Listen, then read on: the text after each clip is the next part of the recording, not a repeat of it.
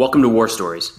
I'm Preston Stewart, and this is a show where we talk about America's military history through the lens of individual acts of heroism and valor. Enjoy.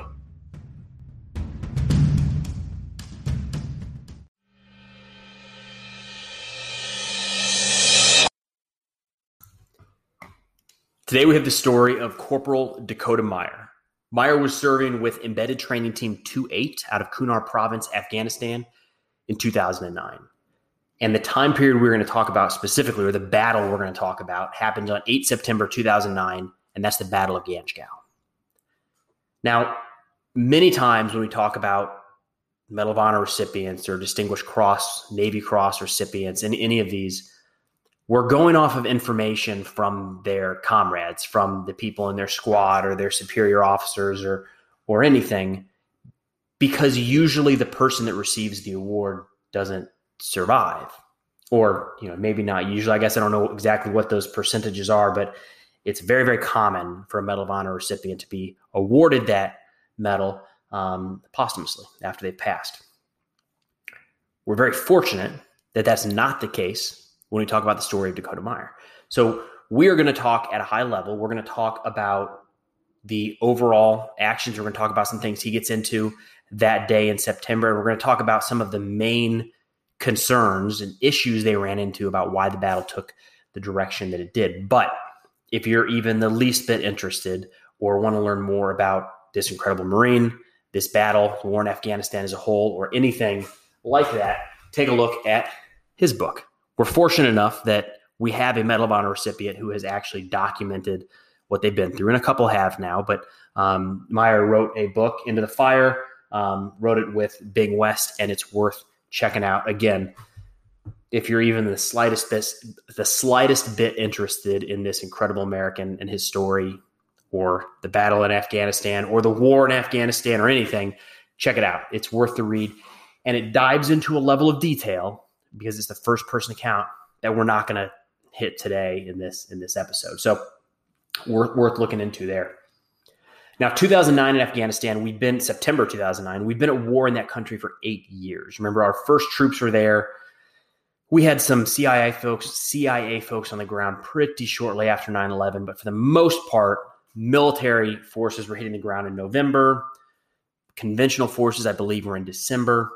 And we've pretty much had a presence there ever since. Now, at the start of that war, it was very heavily American almost exclusive. Well, not no no. no. I mean, we were working with the Northern Alliance, but at that point, that's a militia. That's not the Afghan government. So we were working with Afghans, but we weren't working with a, you know, a, a an army, a formal army or military, if you will. But over time, we've never wanted to be in Afghanistan for the long haul. So over time, we've we've, we've helped to build up their capabilities and do what we can to where the United States and everyone involved in the NATO mission, all the countries, can step back from the day to day troops on the ground patrolling, securing roads, going on raids. We like to get out of that game if at all possible. One of the ways that we went about doing this was transitioning from an American led mission. So let's say you've got a, a platoon of 40. For a long period of time in the war, that platoon of 40 was going out on missions by themselves it, it was I was going to give a date, but really it phased um, throughout the course of the war. Certain areas that were more pacified were a little bit earlier. Um, certain areas that were much more contested a little bit later. But we started to include Afghan troops into these patrols with us. So that platoon of forty might have just been a U.S. platoon of forty, and then at some point it's a U.S. platoon of forty and an Afghan platoon of 15 or 20. The, the numbers were never quite one to one, or very rarely one to one, but the idea is we're working side by side and they're learning as as they go. We're we're helping establish not just their formal military, but also new enablers, things like aircraft, medevac capabilities. It's a totally being able to fly a helicopter anywhere in Afghanistan to pick up a casualty on the battlefield is a game changer. And it's not something that the Northern Alliance was able to do in 2001, but it's something that the Afghan military can do today because we've had kind of taken this slow and steady approach to building out their capabilities. But until that capability is in place, they're still reliant upon the use of a lot of American enablers to really shift the tide on the battlefield in their favor. That's going to be artillery, it's going to be mortars, it's going to be fixed wing aircraft, close air support or CAS. It's going to be close combat support, close combat attack. It's going to go by a lot of different names. We're talking about uh, helicopter support, Apaches, Kiowas, helicopter gunships, and engaging engaging enemy troops on the ground. And then, of course, medevacs. And I guess one more I'll throw in there has to do with uh, communications. The American communications are able to span a greater distance in a secure environment. Oftentimes, the Afghans would use just cell phones, which maybe can reach across the country, but the uh, the line is far from secure, and you never know who could listen into that when you're talking about troop movements um, on the battlefield. So, as the Afghan forces are being built up, the United States and all of our NATO allies, there's a lot of folks involved in this, not just the US, are starting to take across the country different types of roles to still provide support to where the Afghans can fight and win on the battlefield and secure the support of the population. That's going to be important. We're coming back to that. But maybe not have as many Americans on the ground in that province or in that city, in that town, in that country. One of the ways we go about doing that is something known as an embedded training team. And this idea really came out of Iraq. Same idea, right? We go into the country and want to help stand up their military before we um, before we start to to leave the area and hand over the full scope of operations. And an embedded training team is going to be a you know usually 10 or less soldiers or marines, we'll say service members that tie in with at least a battalion sized element so at least an element of say 400 strong Afghans, and they're going to help provide weapons training. They're going to you know HR training, human resources, maybe um, help with payroll, help with logistics, help with planning, intelligence, command and control, all of those things. So it's a small group, um, usually a wide array of ranks that are going to act as advisors or mentors to this Afghan unit. And it's interesting if you think about it because they're providing this mentorship where? On a kinetic battlefield in Afghanistan. And, you know, there's only so much you can learn in the classroom. Anybody that's been in Iraq and Afghanistan will say that you can learn so much before you go, but once you get in the fight, once you're on the ground, you start to learn more. You pick up those skills that are going to help you stay alive. They're going to help you learn how that fight actually unfolds. So these advisor teams, like the one that Meyer is on in 2009, they're still mentors, they're still advising, but they're doing it in a kinetic environment. And there's very few kinetic environments, there's very few um, provinces more kinetic than Kunar. Kunar is in the eastern part of Afghanistan, a little northeast of Jalalabad, directly, almost directly east of Kabul, and it's going to share a border with Pakistan. Which, in this conflict, if a province shares a border with Pakistan, it's going to be a problem for the United States and for the Afghan government that border is porous to say the least. And NATO has not been interested in pursuing via um, has not been interested in pursuing Taliban forces into Pakistan. It's a it's a friendly country. Now, there's parts of that border area that Pakistan may not really have control of, but we're not going to violate Pakistani um, sovereignty I know we can bring up the times that we have, like the Bin Laden raid, where we went, you know, 100 miles into Pakistan. Um, that's an interesting ordeal if you think about it. A foreign country flying 100 miles, landing, killing somebody, and leaving. That um, had potential to really go wrong. But generally speaking, that border is maintained as best we can. And but the Taliban moved back and forth with no problem, which means in a lot of places up and down through Kunar, it's easy for the Taliban to get in and it's easy for them to get out without the United States harassing the whole way. So you'll see a lot of major, major fights, a lot of which end up being made into movies or books or TV shows. Or, I mean, this area, this general area of Afghanistan is going to have, you know, the documentary Restrepo. It's going to be um, Operation Red Wing with the uh, the Navy SEALs shot down in 2000 or it was the Navy SEAL operation in 2005. Then there was the helicopter that came in to try to assist, and they were shot down. Um, you're going to have the Battle of Wanat is up in here. We're, we're talking about the Battle of Kamdesh in 2000. And all of those are in a relatively small area in eastern Afghanistan. It's incredibly deadly. This incredibly deadly environment is where Dakota Meyer is serving as an advisor to an Afghan unit. Now, remember, it's a war of the people. And because it's a war of the people, there's certain restrictions that come into play as we fight. And one that is going to be glaring during the Battle of Ganjgal is who can authorize an airstrike? Who can authorize firing artillery? Now, picture this there's a soldier out on the ground, soldier Marine, and they get shot at by the middle, there's nothing out there, nothing on the ground. It's open field for miles. Soldier gets shot at, sees an enemy in the field, calls for artillery support, calls in the coordinates. He's trained in this. He he sends up coordinates that check out, they make sense. He sends it back to the guns, and the guns say what? You think they would just shoot it. They just shoot that round, kill the enemy on the on the battlefield because the guy out there getting shot at is saying, I can see him. He's 800 meters in front of me. This is his location, fire. But it doesn't work like that. It can work like that. In fact, that's often how this is trained with air support or artillery is that that person on the ground, whether it's a fire support officer, a forward observer, a JTAC, whoever it might be, calls directly to the asset that they're requesting support from. And in a lot of cases, um, the in in especially with artillery, that mission is is authorized unless somebody steps in and says otherwise. As in, a better way to say it is the middleman, by doctrine, is supposed to trust both sides. They're supposed to trust the gun line that they're going to know how to shoot, and there's or the pilot that's going to drop the bomb, and they're also supposed to trust the man on the ground that when he says "I need fire support" or "I'm not going to make it out of here," he's telling the truth, and that he's not going to drop it on a church or a mosque or a hospital. That is how it can work. It should work in most cases. The problem is, well, this is now we're getting into stacks upon stacks of stacks problems, stacks upon stacks of problems. But the problem in Afghanistan is that and Iraq is that this is a war for the people. So at at a at a level, you have to look at it and wonder if we kill an enemy soldier, but we destroy and and wound or kill one innocent civilian, does it level out?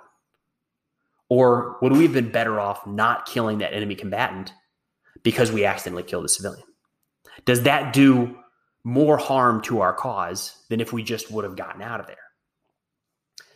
And unfortunately, from my perspective, I'll say, it feels as though that trust disappeared over time.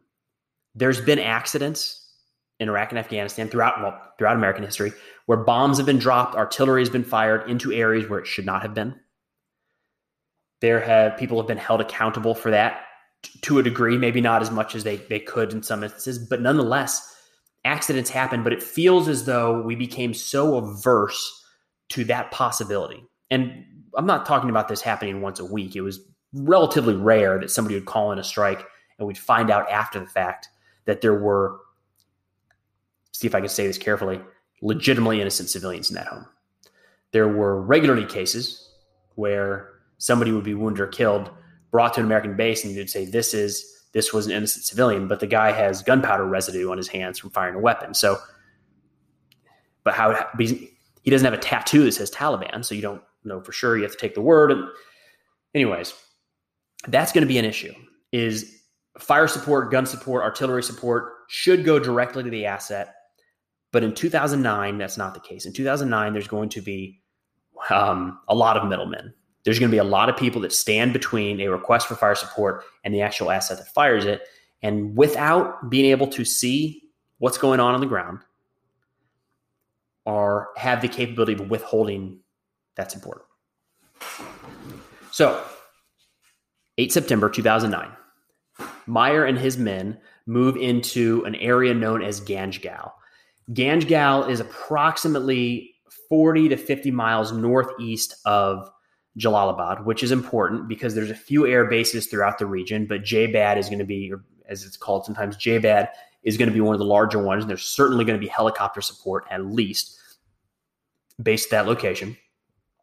But about 60 af- about let's see, just short of 100 total forces, around 100 total American and Afghan forces move into Ganjgal to meet with village elders. Just a standard patrol. You know, in in in Vietnam, we did a lot of movement to contacts. We got out there and we we we went to find the enemy so we could engage and kill the enemy. Afghanistan and Iraq is a lot more key leader engagements and let's go talk with the elders and let's go um, remember win the people. And that's what's happening in Ganjgal on this mission. Now, there's 16 or so Americans that start moving forward with this group, or I guess about a dozen or so Americans that start moving forward. There are um, a series of trucks that are going to stay back a little ways at what we'll call a rally point. Meyer is tasked with staying at those trucks. Somebody has to be there. A couple people have to be there while the bulk of the forces move into the valley. He's not happy about this. And if you, you dive into uh, the type of person he is and, and, his book, this is a guy that always wants to be um, out front. I mean, he wants to be the one taking the risk, maybe is a good way to put it, bearing the burden on his shoulders before anybody else does. And, you know, in retrospect, I think um, in these embedded training team type models, there might be a argument to have more people like Meyer. And I think that's kind of the transition period we went to in the in the years after, where you had a few more, uh, few more infantrymen, few more folks able to maybe a little more trained in security and uh, and and direct combat engagements than than some of the folks doing more training work, right? But anyways, Meyer wants to be out there with the guys. Is told no. Is is is told to stay back with the trucks and does so. Very early though, word comes down. I mean, everybody can hear this. There is, well, an ambush kicks off. Is what happens the somehow the Taliban have been forewarned of this movement. There are there's a wide array. You see this in, in every one of these engagements in Iraq and Afghanistan. The estimations I have seen as low as 50 and as high as 150 open fire from three sides. So it's going to be a three sided ambush, front, left, and right, generally speaking, down from elevated positions down onto the American and Afghan forces. So, I mean, even if you call it the lowest side of 50, which let's let's go right in the middle. We'll call it 100. So it's it's close to one to one, but the Americans and Afghans are out in the open, and the Taliban have the high ground and the element of surprise, and they use it to their advantage very well. Immediately, there are friendly forces wounded and killed, and a report comes over the radio that Meyer hears that his team, four members of his team, are cut off. This volume of fire opening up from so many directions causes people to just take cover wherever you can. And sometimes once you take that covered position and you're able to look and realize where you are, you recognize that it might not be the best spot. But the volume of fire might prevent you from moving, and you might have to make that your defensive position. Meyer hears that his guys are trapped and radios a few times saying I'd like to come, you know, I'd like to come in kind of sounds polite, but saying I'm going to come in with my gun truck and and we're to we're to provide support. He's told no a few times before eventually he just says screw that, I'm going. And he gets a driver and they take off with Meyer at the machine gun into the breach, into this kill zone. I mean again, RPGs, machine guns, small arms, three directions. I mean you can get shot from a lot. And when I say three directions, you know, it's three general directions. There are when when he moves into this wash, kind of the kind of a low wash that, that leads up to the the village of Ganjgal. It's not as though there's one person shooting from in front of him. He's entering kind of a U-shaped valley, maybe is a good way to put it. There's people all around there. So the fire might be coming from generally his front, but it could be 17 different people shooting at him. And from those that you know, the third direction on his right could be 27 fighters shooting at him. So we say three directions, but really maybe a better way to say it is from just about every direction. There's there's somebody shooting at him, um, especially as he moves in this vehicle, because with so many Afghans and Americans pinned down, not providing easy targets, as soon as a vehicle approaches, guess what everybody wants to shoot at and knock out? Dakota Meyer riding as the machine gunner in this truck. He makes a couple trips in the uh, and in the in the he makes at least two trips in before the vehicle is completely just shot to hell and they have to replace it. During this process, he's able to um, provide covering fire for upwards of 24 friendlies to evacuate and, and exit behind him. He's able to uh, personally evacuate at least 12 Afghan and American forces that are wounded. And over and over again in this process, as he goes back, drops off the wounded or helps folks move to the rear and moves back in, he's engaging enemy forces and kills quite a few Taliban fighters, many at point blank range. Now, let's come back now after he's made four trips in and out of the kill zone. Let's come back now to the request for fire support because it kicked off right away. This is one of the major advantages that the Americans have on the battlefield. It's one of the reasons that there's embedded training teams with the Afghan troops on the ground. Calls went up right away. I mean, it is it is almost drilled into you that when gunfire starts, you start working that mission because you don't know. You may as well have a call into the artillery just in case. Look, worst case, you don't shoot it. You may as well start finding out exactly where those helicopters are, where those fixed wing aircraft are, because you don't know you might need it. These guys need it. And those calls went in, and they have men dying on the battlefield, countless wounded, and they're pinned down. And at this point, before Meyer makes his fifth trip in into this deadly kill zone in Ganjgal, there's people missing. There's Americans missing on the battlefield at this point, and the requests for air support and artillery have been denied. They've been denied this has been the subject of investigations, and people were um, maybe the right term is reprimanded. I don't know that anybody was actually disciplined here, but these calls went up. The requests were denied, and one of the main reasons given is that they were too close to these buildings and these structures that were considered um, inhabited by civilians. Now, some might have been, there's this deal in Afghanistan where not every house on a hillside is actually a home.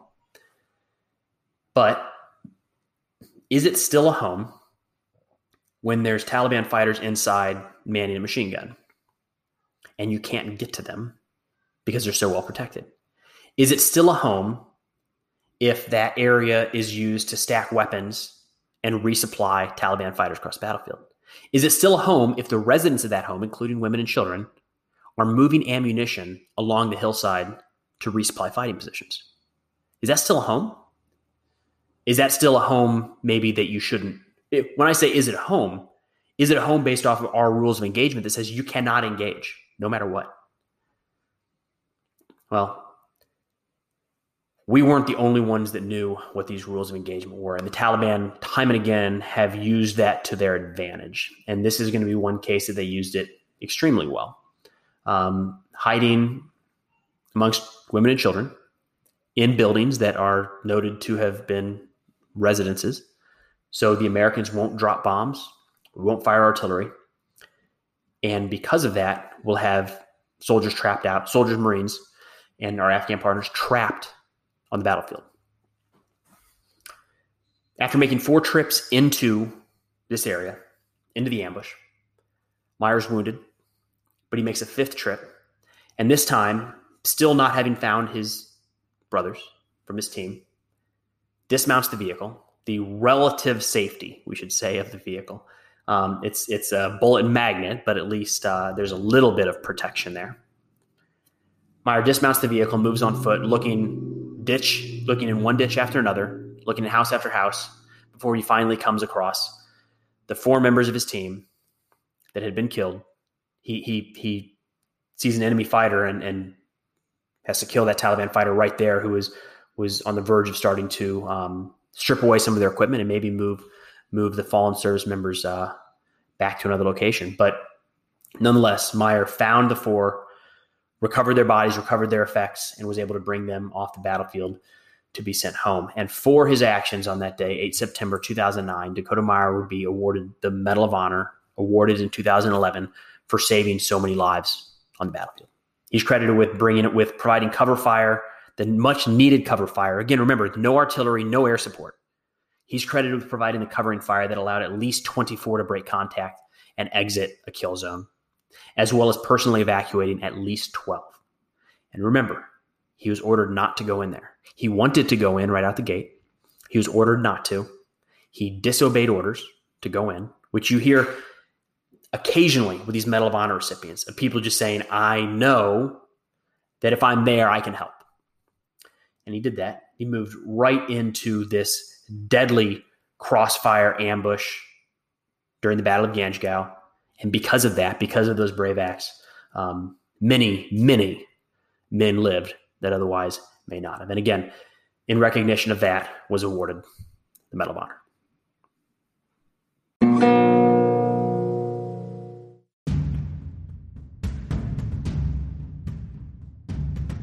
Hey, thanks for listening to War Stories. If you get a chance, it'd mean an awful lot if you could head over to Apple or Spotify or wherever you listen to your podcast and leave a review. It helps others to, to find the show. But thanks again for listening. We'll see you next time.